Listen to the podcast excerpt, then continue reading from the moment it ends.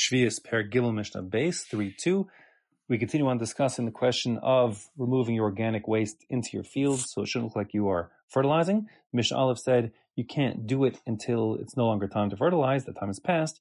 Um, now we will talk about how one piles up the refuse. So there's two separate dimensions to consider um, in terms of these big dung piles or you know composting piles in your backyard. The first is you can't have too many of them because if you have lots of piles, then it's spread out over your whole field and it's effectively fertilizing your whole field. So you want fewer piles. So it looks like it's in, uh, you know, grouped together into smaller, into a singular, smaller number of piles. So it's not spread out over your entire field like one would spread out if you were actually fertilizing.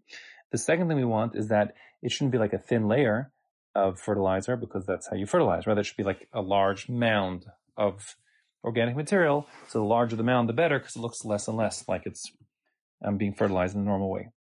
And that being the case, the Mishnah says, ad kama mezablin, um, how many piles may one make as he collects the dung in his fields?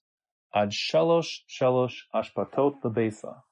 Um, you can have up to three separate compost heaps or dung piles um, for every beis sa which means that if you have a third of a beis sa in your field, that's how much area you have, you could have a single dung pile. If you had a two beis sa field, you could have six dung piles. It spreads out like that. Um, remember, an, a beis sa, 50 by 50 almost, roughly the size of two tennis courts. Just the, the area of the tennis court, the playing area of the tennis court. Okay, fine. And now, so we're saying that you can't have more than one pile per third of a beis sa. And second, we want those piles to be big, so they're not sort of shallow, widespread as one fertilizes, but rather they're tall mounds of, of compost, of dung. So that means that each of those piles should be shall eser eser mashpelos.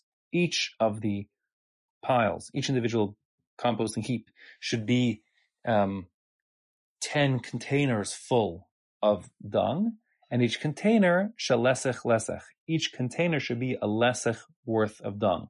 So a lesech is half of a kur. The kur, you'll remember, is the largest of the volumetric measures in Chazal. The kur is 30 sa. So the lesech is 15 sa. A sa in our, this year, we talk about the sa being a six pack of two liter bottles. So one sa is 12 liters, roughly three gallons. Um, and a lesech is 15 of those. So that means the lesech is 180 liters, uh, roughly 45 gallons, 50 gallons.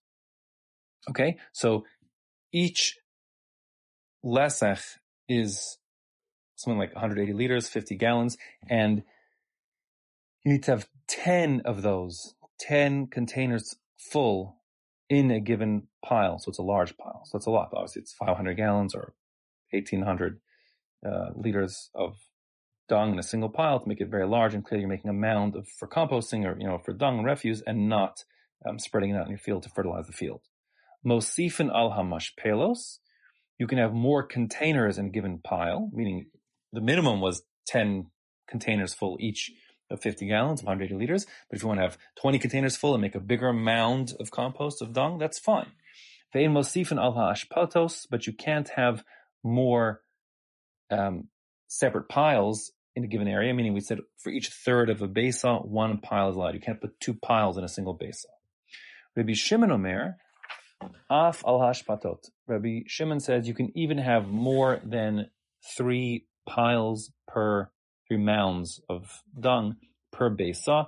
He says since they're mounded up, it doesn't look like they're being put out there for for uh, fertilizing. Halacha, however, follows the Tanna Kamma.